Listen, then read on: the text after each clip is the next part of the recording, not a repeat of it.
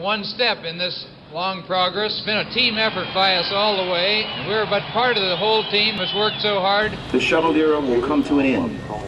But they won't stop inspiring, and they won't stop being a part of the fabric of America. We choose to go to the moon.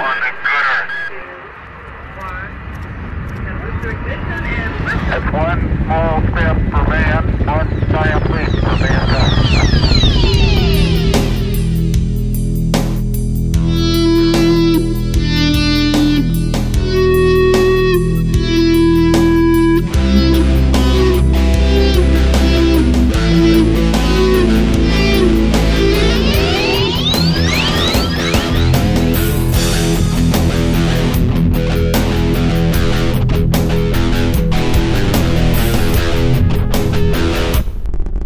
All right, and welcome everybody to a very special end of the year Talking Space episode.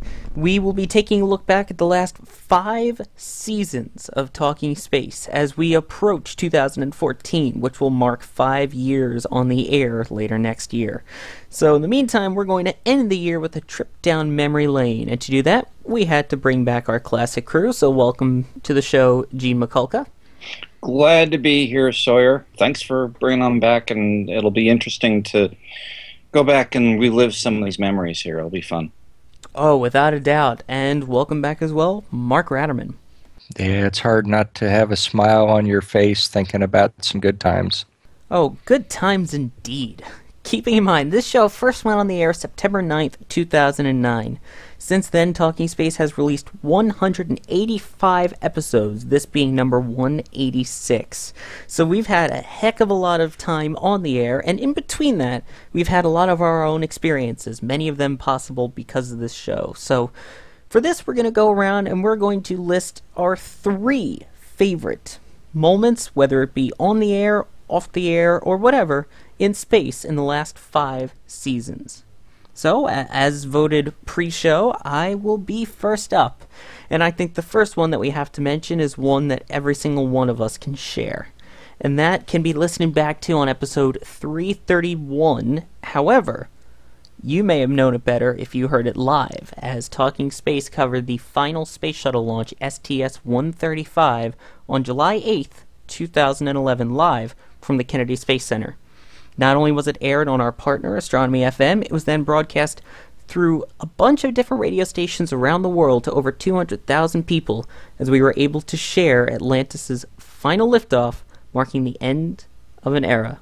T minus 10, 9, 8, 7, 6, 5. All three engines up and burning. 2, 1, 0. And liftoff. The final liftoff of Atlantis. Shoulders of the space shuttle. America will continue the dream. And there it goes. The shuttle is cleared. It's doing its roll program, which means it's rolling to the other side so that it may get onto a, And we'll hear the sound orbit. here in a second. what you're hearing now on the microphone is the actual audio as it reaches us at the press site. It's on a delay, so you'll hear it getting really loud. There it goes. The crackling that you hear, if you can even hear it, the crackling that you're hearing is actually sonic booms as the sound actually gets past that point. We're at T plus 30. It is through the clouds here, which means we have just very little sight of it, but you can still feel and hear it as it climbs its way to orbit. Everything is on track and working fine.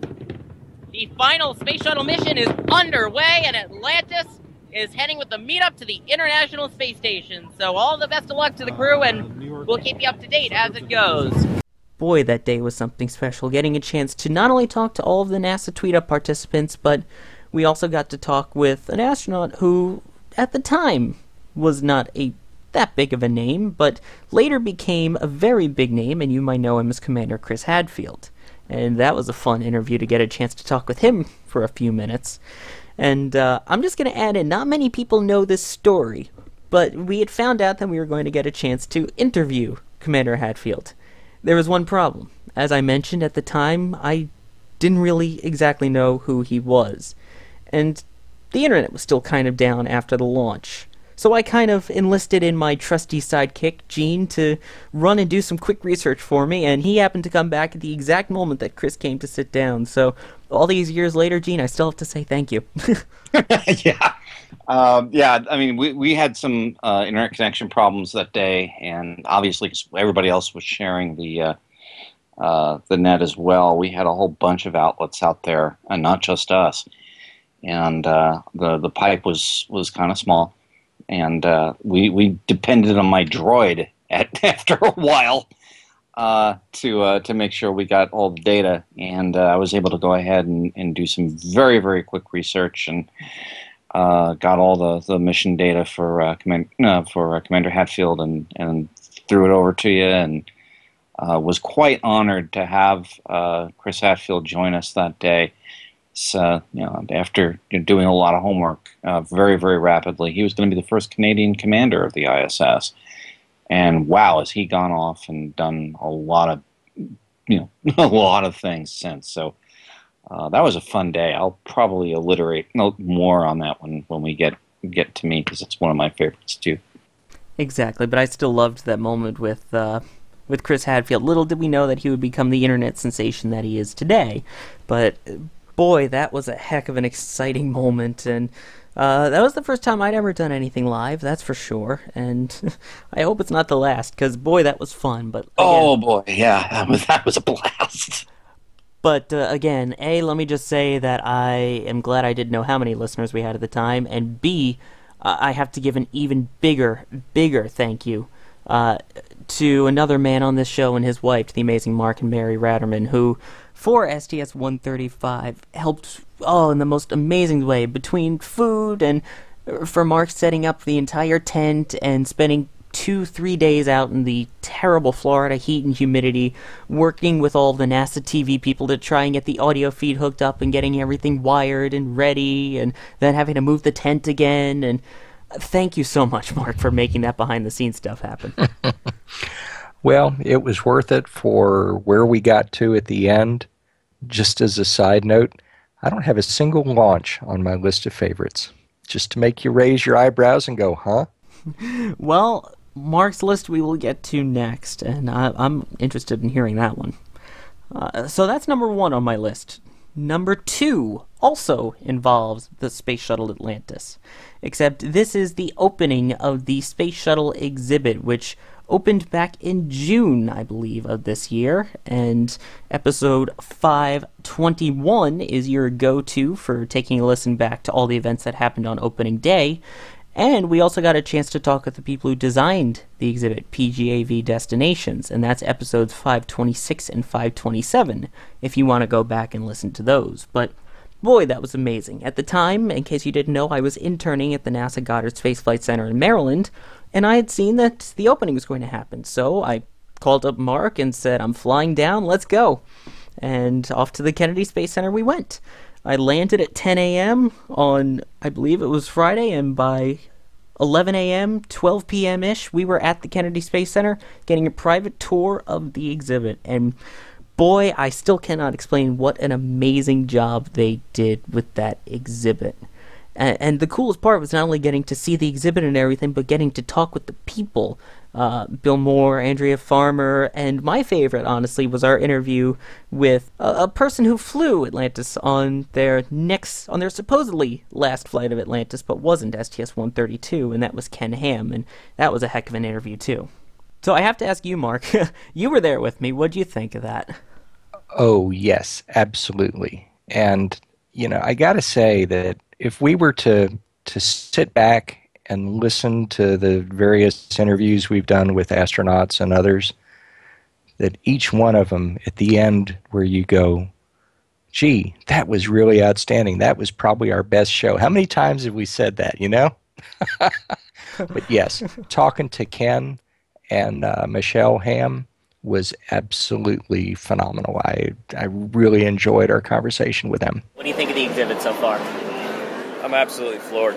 It's uh, I don't consider myself to be a, a, a, largely emotional person, but seeing that for the first time was was truly emotional. Kind of caught me off guard. Uh, you know, Atlantis kept me and all my astronaut buddies alive in, in what is a, a very difficult environment of survival out there in space, and to see her here looking awesome, and knowing that that ship, you know, that machinery kept us all happy and healthy and got the mission done is pretty pretty spectacular.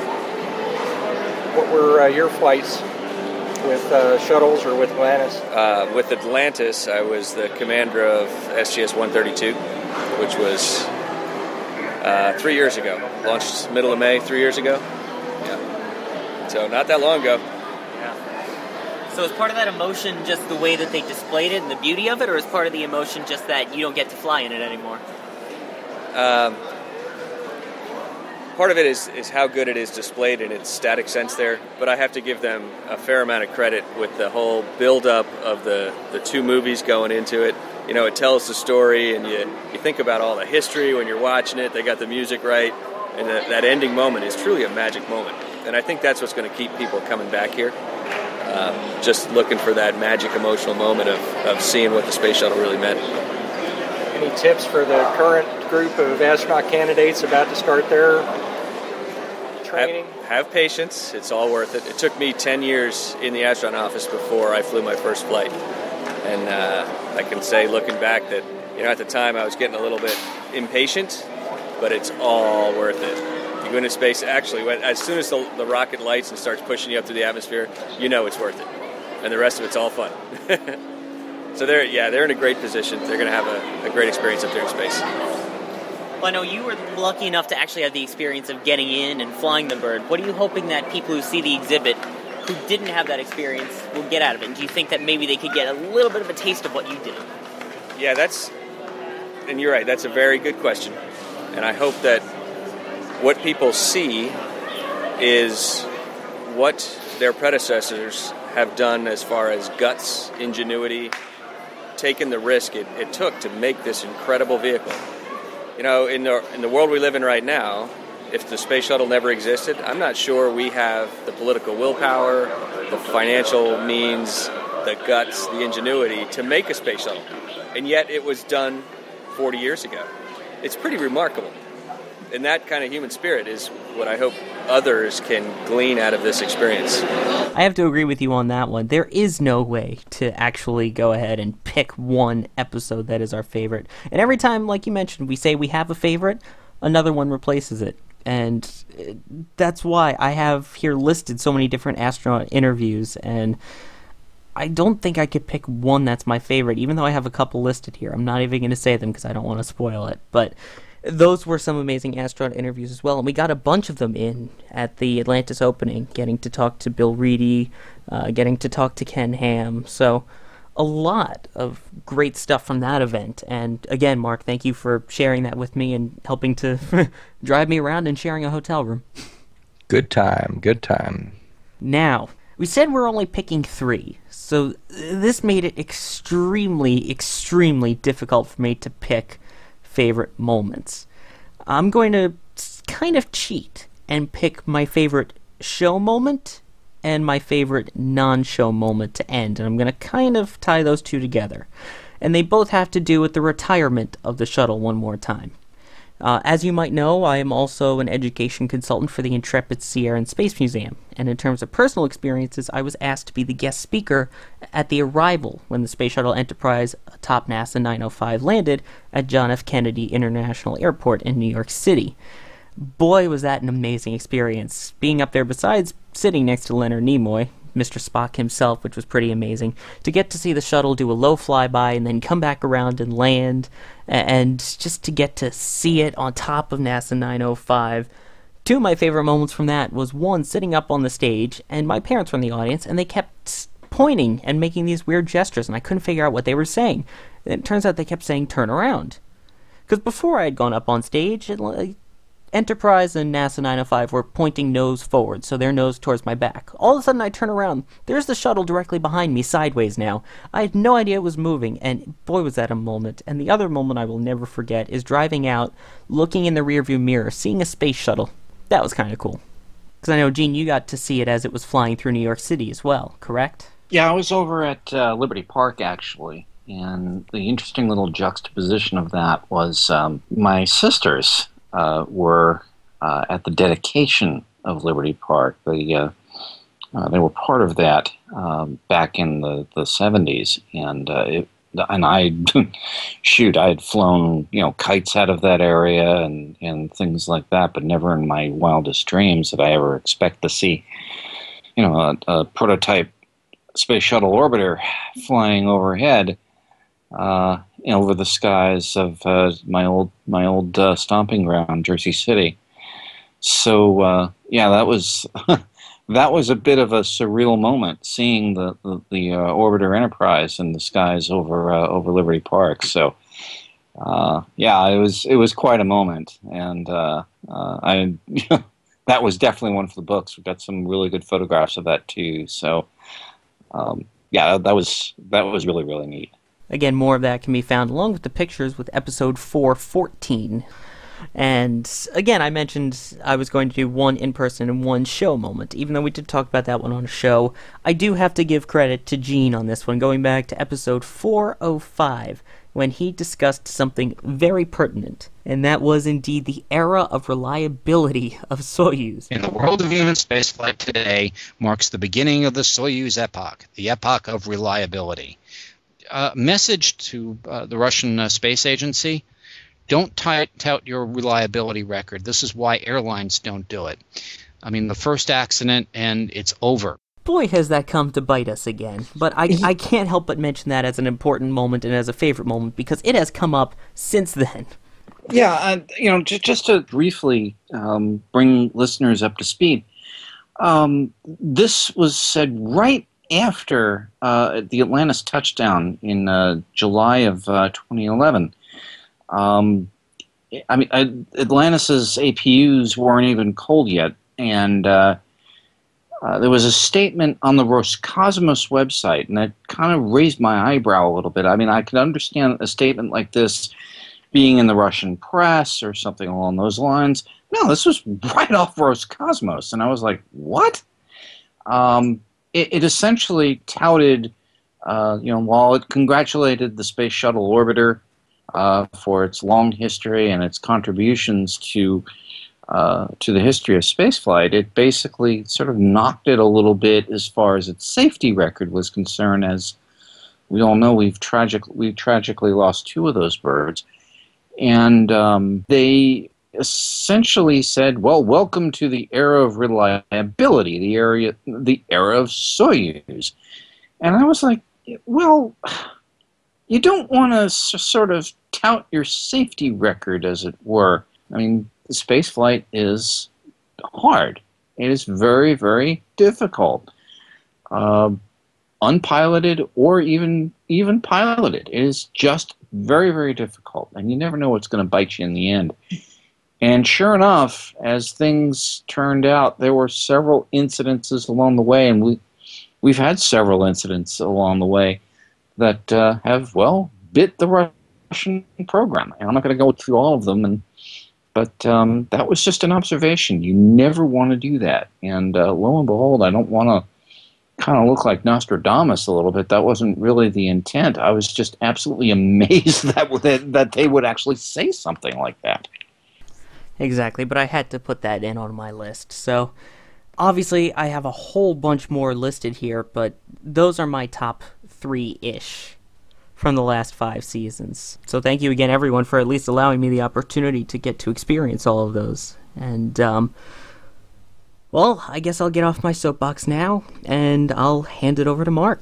Well, I'm going to kind of continue with your little uh, ending sentiment there, Sawyer. And I want to say thank you to our listeners because I'm looking at a, a, folder with a very, very small number of pictures that I have here on my uh, computer. And the tag of the folder is NASA Family Education Night. And that was the first time that I met Andrea Farmer from the Kennedy Space Center Visitor Complex. And I also met Tracy Young from the NASA press site. And that was the point where I was first asked to, well, who are you? Who do you represent? Can you tell us about your show? And from that point on, it was having the listeners, the downloads, the connection with Astronomy FM that got our foot in the door for a lot of really phenomenal opportunities. And I'm also looking, and this will surprise you, and this is just general reminiscing here for just a second. I'm looking at a picture that I took that was on the window of a convenience store west of Kennedy Space Center on uh, whatever the road is, 405, I think. And it shows a, a, shuttle that's lifted off the pad and the big plume of, of smoke from the pad. And it says, Thank you, shuttle workers, for 30 years of dedication, hard work, and sacrifice. Thank you for believing, daring, and dreaming. And there's the emblem of the uh, the shuttle program emblem that has the the shuttle and then the five images that or the four images branch off each side of it, you know, indicating the, the orbiters. And this was something that was put out by the Titusville Chamber of Commerce, the community, as a thank you to many workers there. So, uh, enough of my general sentiment, and on with some specifics. And uh, like I said, Sawyer, it surprised you probably that I don't have a launch in my favorites. What I do have is the first time that I got up close to an orbiter. And this was on March 10th, 2011, and it was the rollout of Space Shuttle Endeavour for STS 134. Rollout, of course, being that trip on the crawler transporter with the shuttle stack, leaving the VAB and going out to the pad. And to have access on that occasion to ground floor, uh, fifth level, and I believe it was 16. I hope I'm right on that number, not that it matters. But basically, uh, crew cabin level uh, around the area of the uh, shuttle main engines and then ground floor. And that was first time I was within, I don't know, dozens of feet of a shuttle. A shuttle that was still in service, a shuttle that was going out to the pad for its final launch. That was pretty incredible. And, you know, I would just about have thought at that point that there couldn't be anything better. Well, better came along just three months and a little bit later, June 21st of 2011. And it was an event called Discovery Media Days. And the day before, on June 20th, I got an email from Candrea Thomas at the press site saying, Due to the overwhelming number of requests, please check below to see if your times for tomorrow's Discovery Media Day has changed. And there is a schedule, and it said, "Be at the space. You will be at the spacecraft's hangar from 3 to 4 p.m. Be at the press site by 2:30. Check in. There is no flexibility on the schedule. If you miss your spot, there is no makeup." What the actual event was, an hour in OPF2 with Space Shuttle Discovery, and this Media Days was where they brought media in a continuous stream just about the entire day of people coming in, uh, walking around below Discovery, talking to Stephanie Stilson. She was the shuttle transition and retirement flow director. I got to speak to her three times during the closing days of the shuttle program and during the transition and retirement days. Got to uh, talk to one of several of the uh, shuttle technicians, the engineers that worked on the shuttles there and in the OPF and out on the pad. Got to walk around and go up to the aft end of Discovery and see where the engines had been. They'd already been removed. Uh, and actually go inside Discovery. And uh, kind of have to say, this is the top one. This, you know, actually walking around the orbiter talking to the people. And I remember saying this on a show that when I was talking to Stephanie Stilson, that what she had to say was to me so, it grabbed my attention so much that I nearly, I say nearly, forgot that I was standing with the shuttle orbiter uh, Discovery just above me. Um, but getting to go inside, and I was in a group of, uh, there were a total of five of us, and Robert Pearlman from collectspace.com uh, was part of our group of five, and he had somebody else that was partnered with him. We had to split up because there really isn't room on the flight deck for, for five, six people at a shot. And so uh, Robert Pearlman and another gentleman went up on the flight deck first, and uh, three of us stayed there in the mid deck. And to be waiting our turn to, you know, and you crawl through the crew hatch. You know, there's no walking into a space shuttle. You you take the slide board and you slide yourself in, and and then you're on the mid deck. And to look around and to see this is where they lived, to be able to look at the airlock at which went out into the payload bay, and to slide out a slide board they had there, to get your nose just outside into the payload bay and to see how big it was. And then the opportunity to climb the ladder up to the flight deck. And uh, we were in that uh, section of the flight deck where they have the controls for the uh, Canadarm and uh, you know their maneuvering station for when they would be docking with the space station and such. Uh, to see the, the pilot seat, the commander's seat, and to see everything uh, pretty much the way it was. Of course, it was during the decommissioning process, so there were displays that had been pulled out, and there were you know dummy kind of uh, cards put up in their place to to give you that image, and that was something. That was really something. My third thing kind of relates to what you talked about a few minutes ago, Sawyer, and that was Discovery's departure on April 17th, 2012, when Discovery left Kennedy Space Center for the last time. And my vantage point for that, and I'll make this quick, but I'm sure it'll kind of ring a bell with a lot of folks, as Sawyer's story has as well. That uh, my vantage point in this case was on top of the VAB.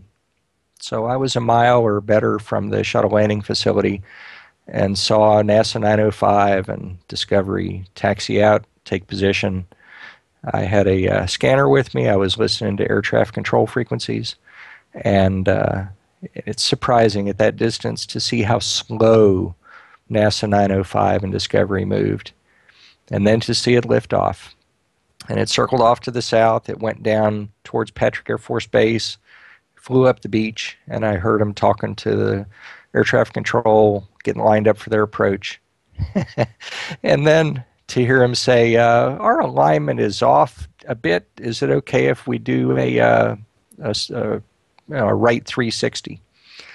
And uh, air traffic approved it, and they made a wide sweeping turn that to me came up very nicely to the VAB. You know, they were probably still half a mile to a mile away from us. But we were up at their altitude, 550 feet up, and uh, NASA 905 not too much higher.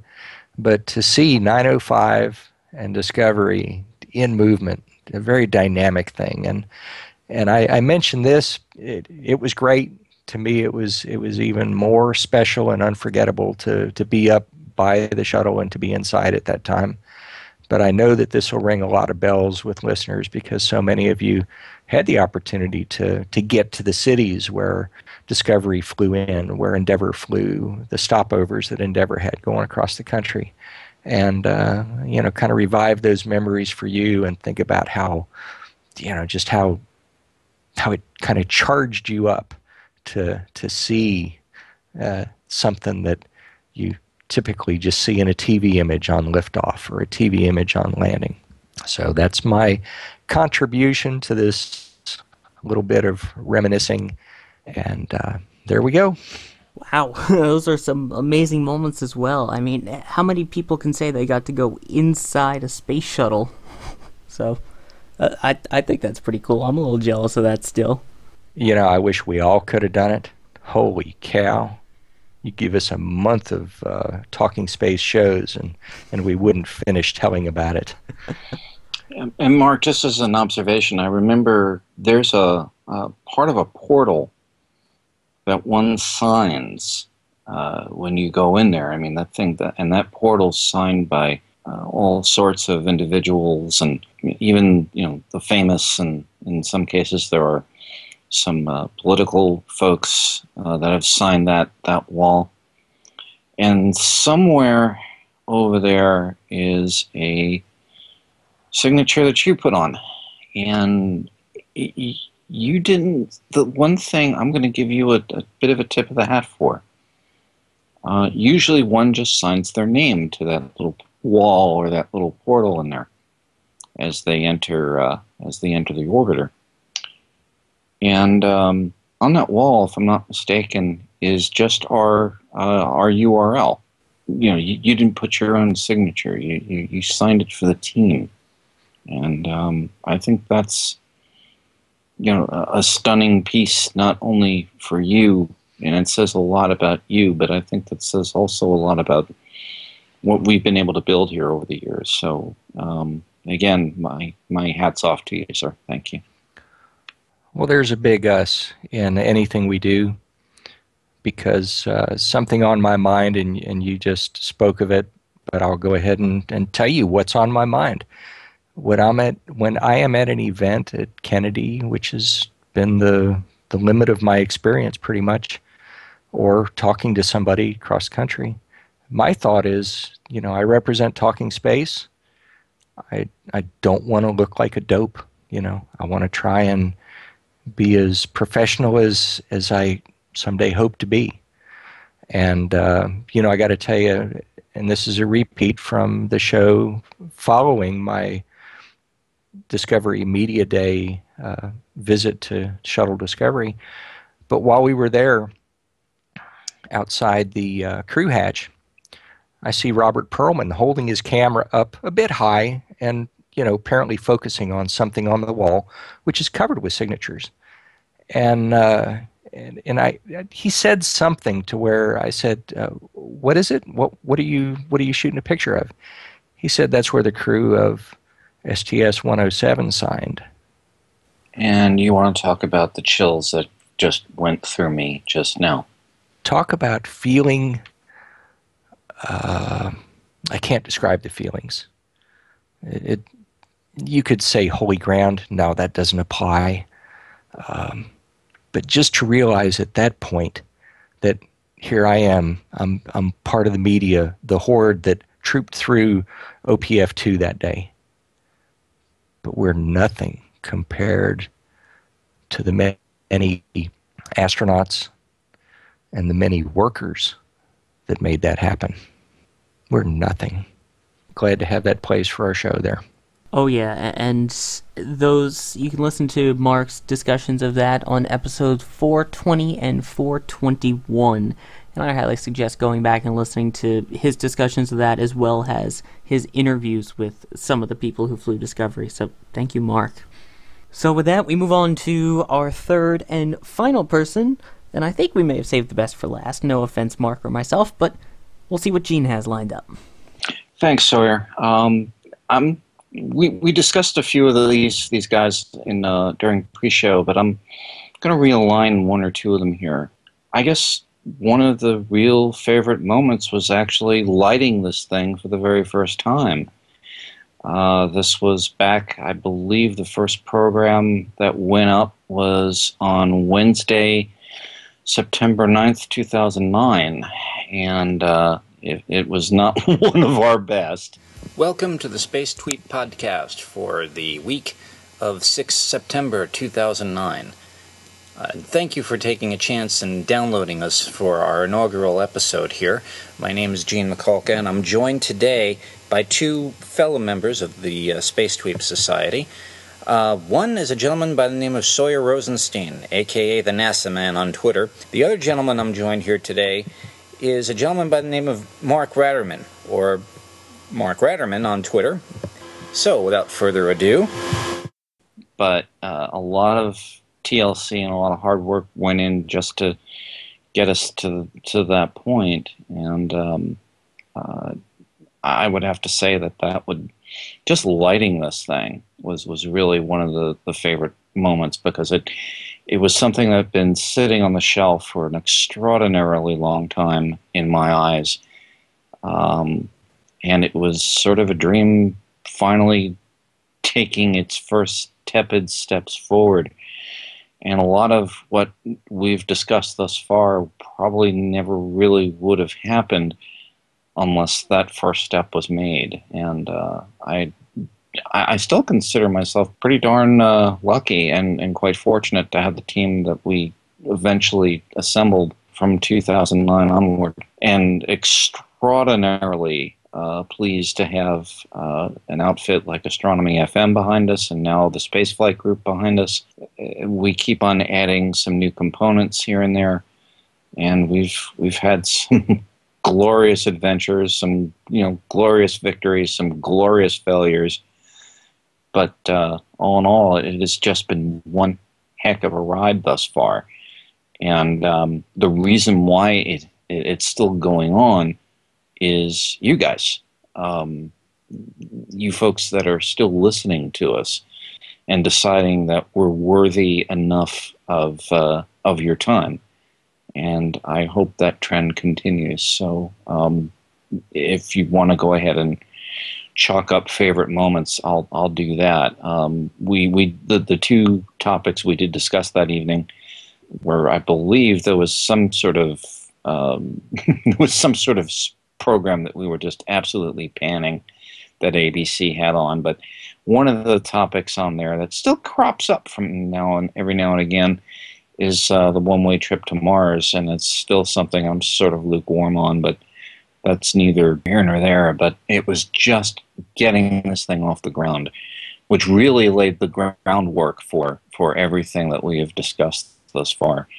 And if it weren't for the support of everybody out there that um, that really, really made even the most minor contribution to this thing, um, it never would have happened. That There are folks here that, that I wish were here tonight and and and, and aren't here. Um, you know, Gina Hur- Herlihy for one. Uh, uh, gentleman that uh, did the theme music for us, Todd Cecilia. Thank you, sir. I didn't ask for for him to do that, by the way. He just sort of wrote to me and wrote to us and said, "Yeah, we hear you're putting this together. By the way, uh, you want some theme music?" And I said, "Okay, let's hear it." And and he whipped up what you hear. Uh, Russ Dale, who a- added his talents for the disclaimers. Uh, again, this wasn't asked for. This that these people just stepped forward and said, "Yeah, I want to play just a minor part of this," and and they did. So, um, and there were so many others that I can go on and on uh, asking for and, and, and, and telling you about, but uh, we'd be here forever. For those of I didn't mention, it wasn't out of malice. It was probably out of memory.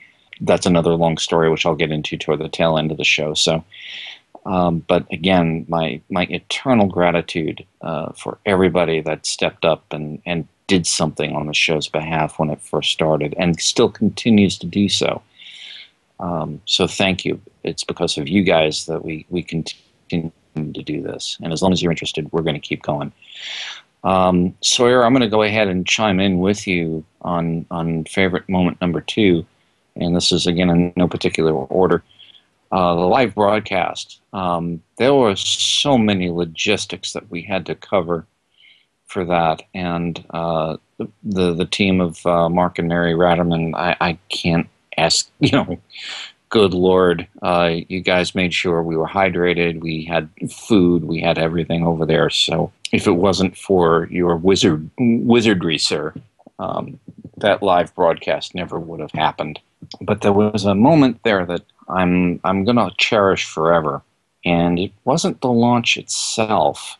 It was about maybe two o'clock in the morning.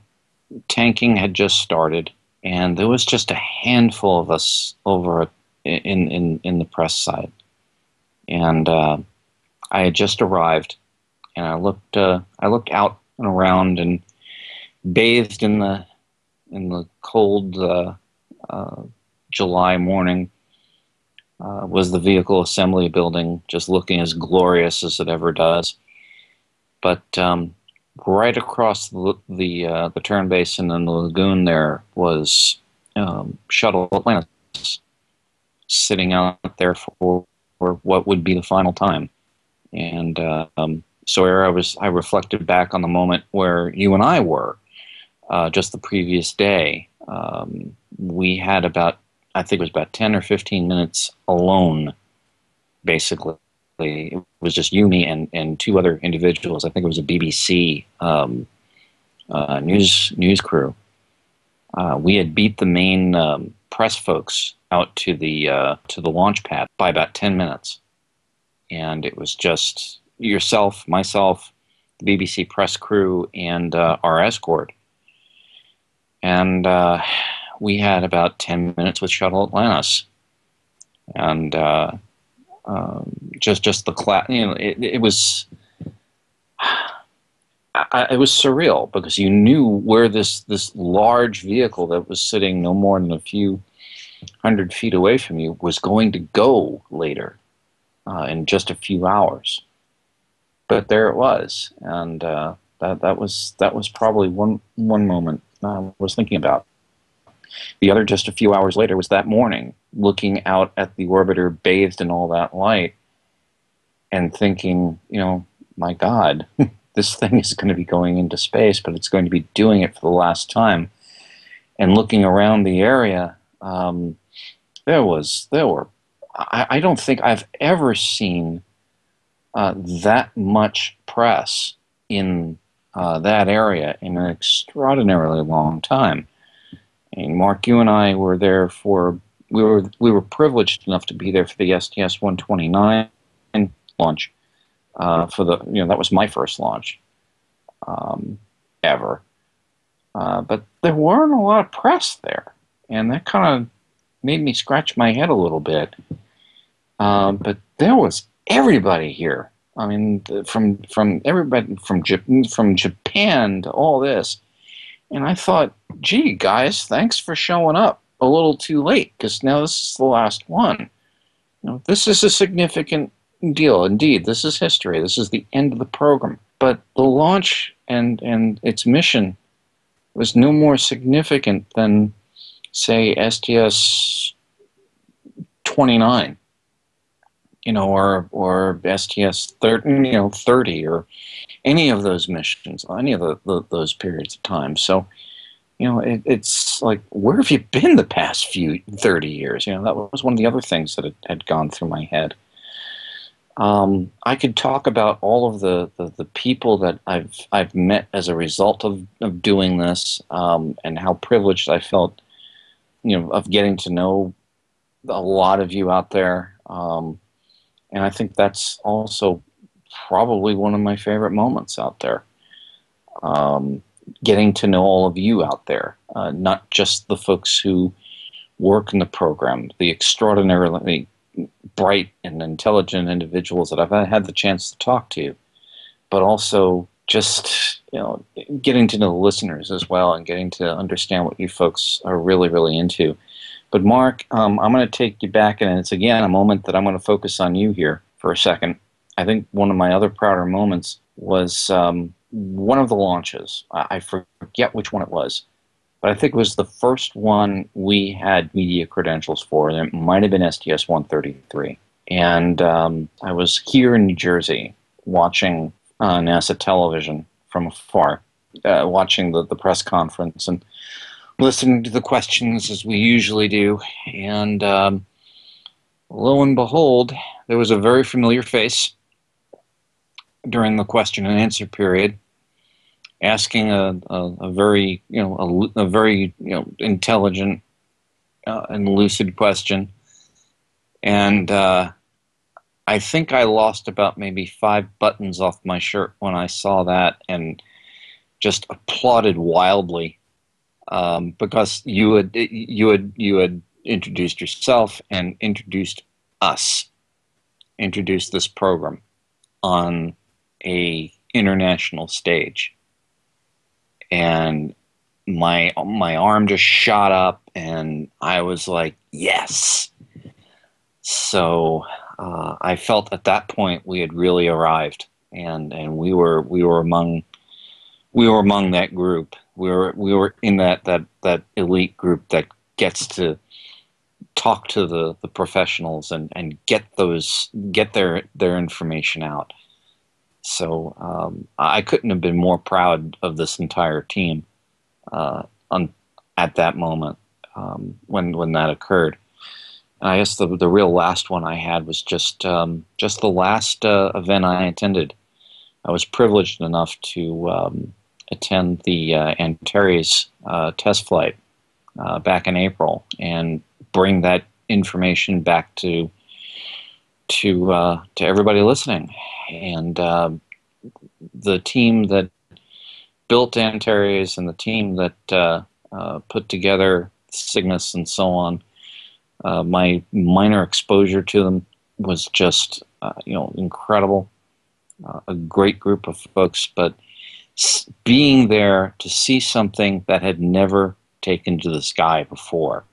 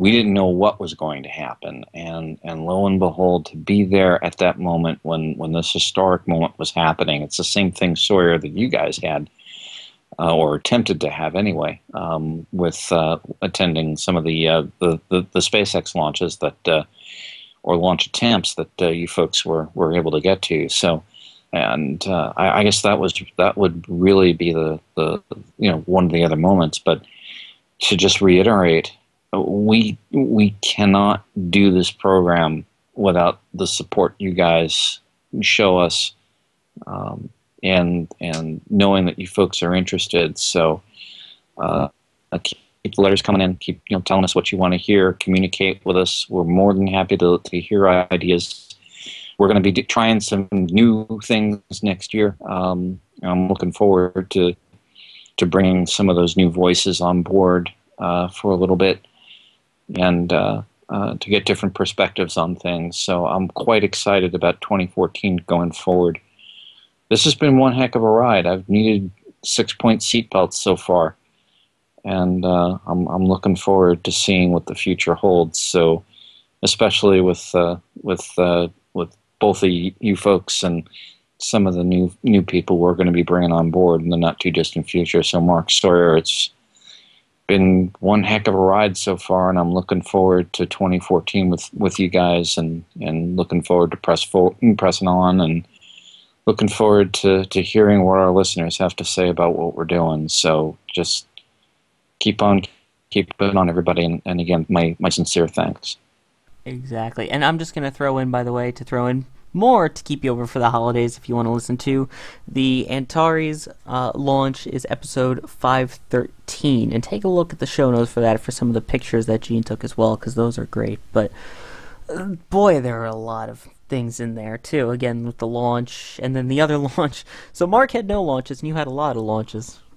In my my head, it, it wasn't the actual launch itself it was you know, meeting the, the individuals that we met, experiencing these things, and bringing them back to um, to the folks that, that want to go ahead, think we're worthy enough of their time, downloading us, listening to us, and and, and bringing these stories back to, to, to you folks. And oh, every time I, I visit, you know, a NASA center, I as with press credentials, I'm I feel like I'm privileged, but I also think of okay, if I were listening to the program that we're going to put together, what would I ask? What would I want to talk about? What would I want to bring back? And that's kind of the perspective I look at it when I when I do something like this. So, um, I'm going to continue to do that, and, and it's. But I still feel honored, and I, as Mark you pointed out, um, I I not only represent this little group that we built here, but I represent the individuals that download us and listen to us, and I hold that in just good Lord, I hold that in just great honor and great esteem, and and and and with great trust. So so thank you for trusting us enough to for the past few years, and we'll keep on keeping on as long as you you allow us to. And I beyond have to echo both of the things you said there. One, the fact that pretty much with all of these events, it, it's not so much the event themselves. Sure, a launch is great. Sure, getting to see exhibit openings are great. And, you know, getting to go inside space shuttles, of course, are obviously great. But it's all the activities surrounding them. It's not just getting to do it, it's getting to experience it and immerse yourself in the entirety of it. Getting to talk with the people I think that's probably my favorite part of everything. It's not just getting to see all of these experiences, but talking with the people behind the experiences, the ones who made everything possible.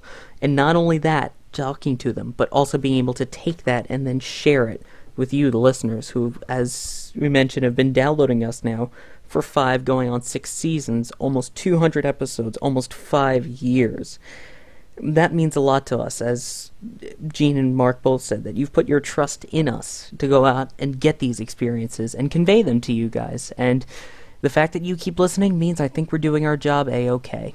So thank you, everybody.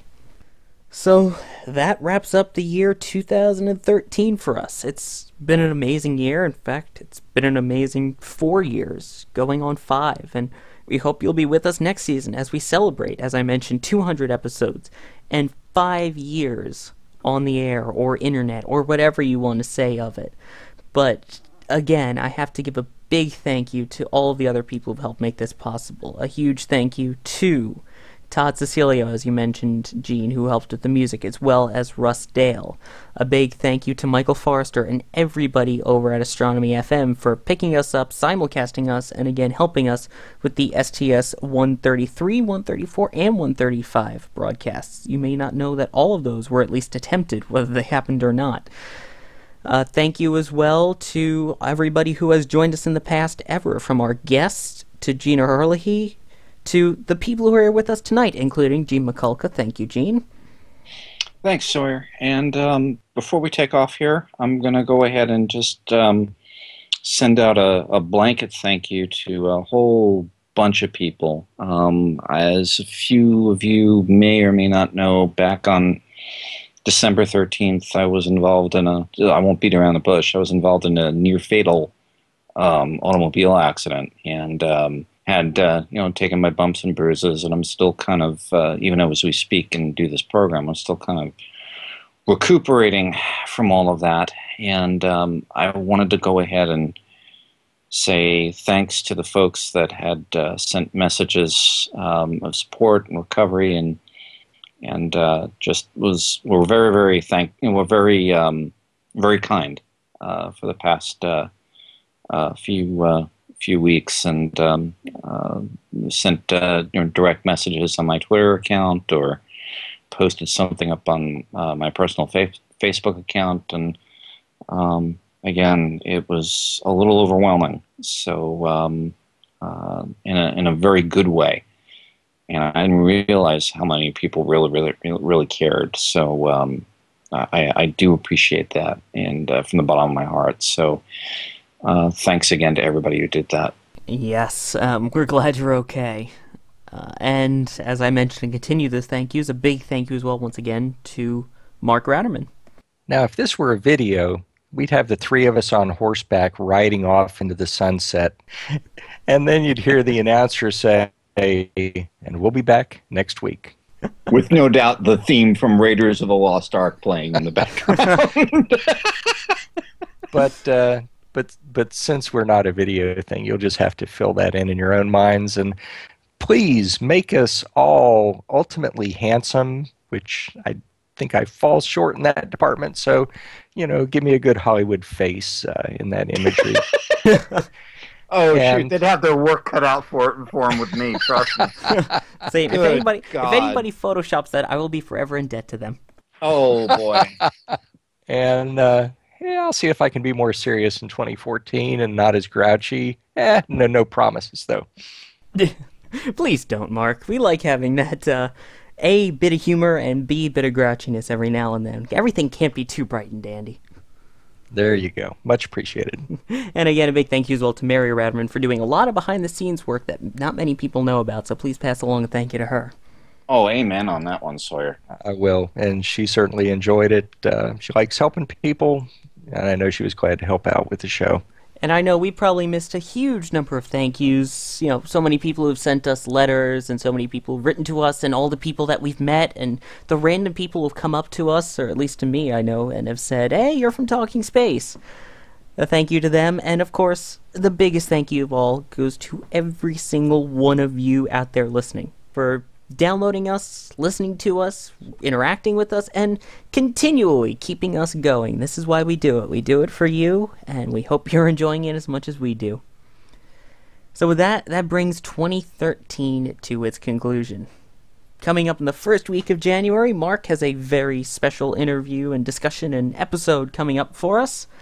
And I think you'll be interested in that one about Apollo. But we'll be back in two weeks with news shows, and we hope you'll join us then. Until then, though, as always, have a great day, night, evening, or whatever it may be, where you are, and Happy New Year.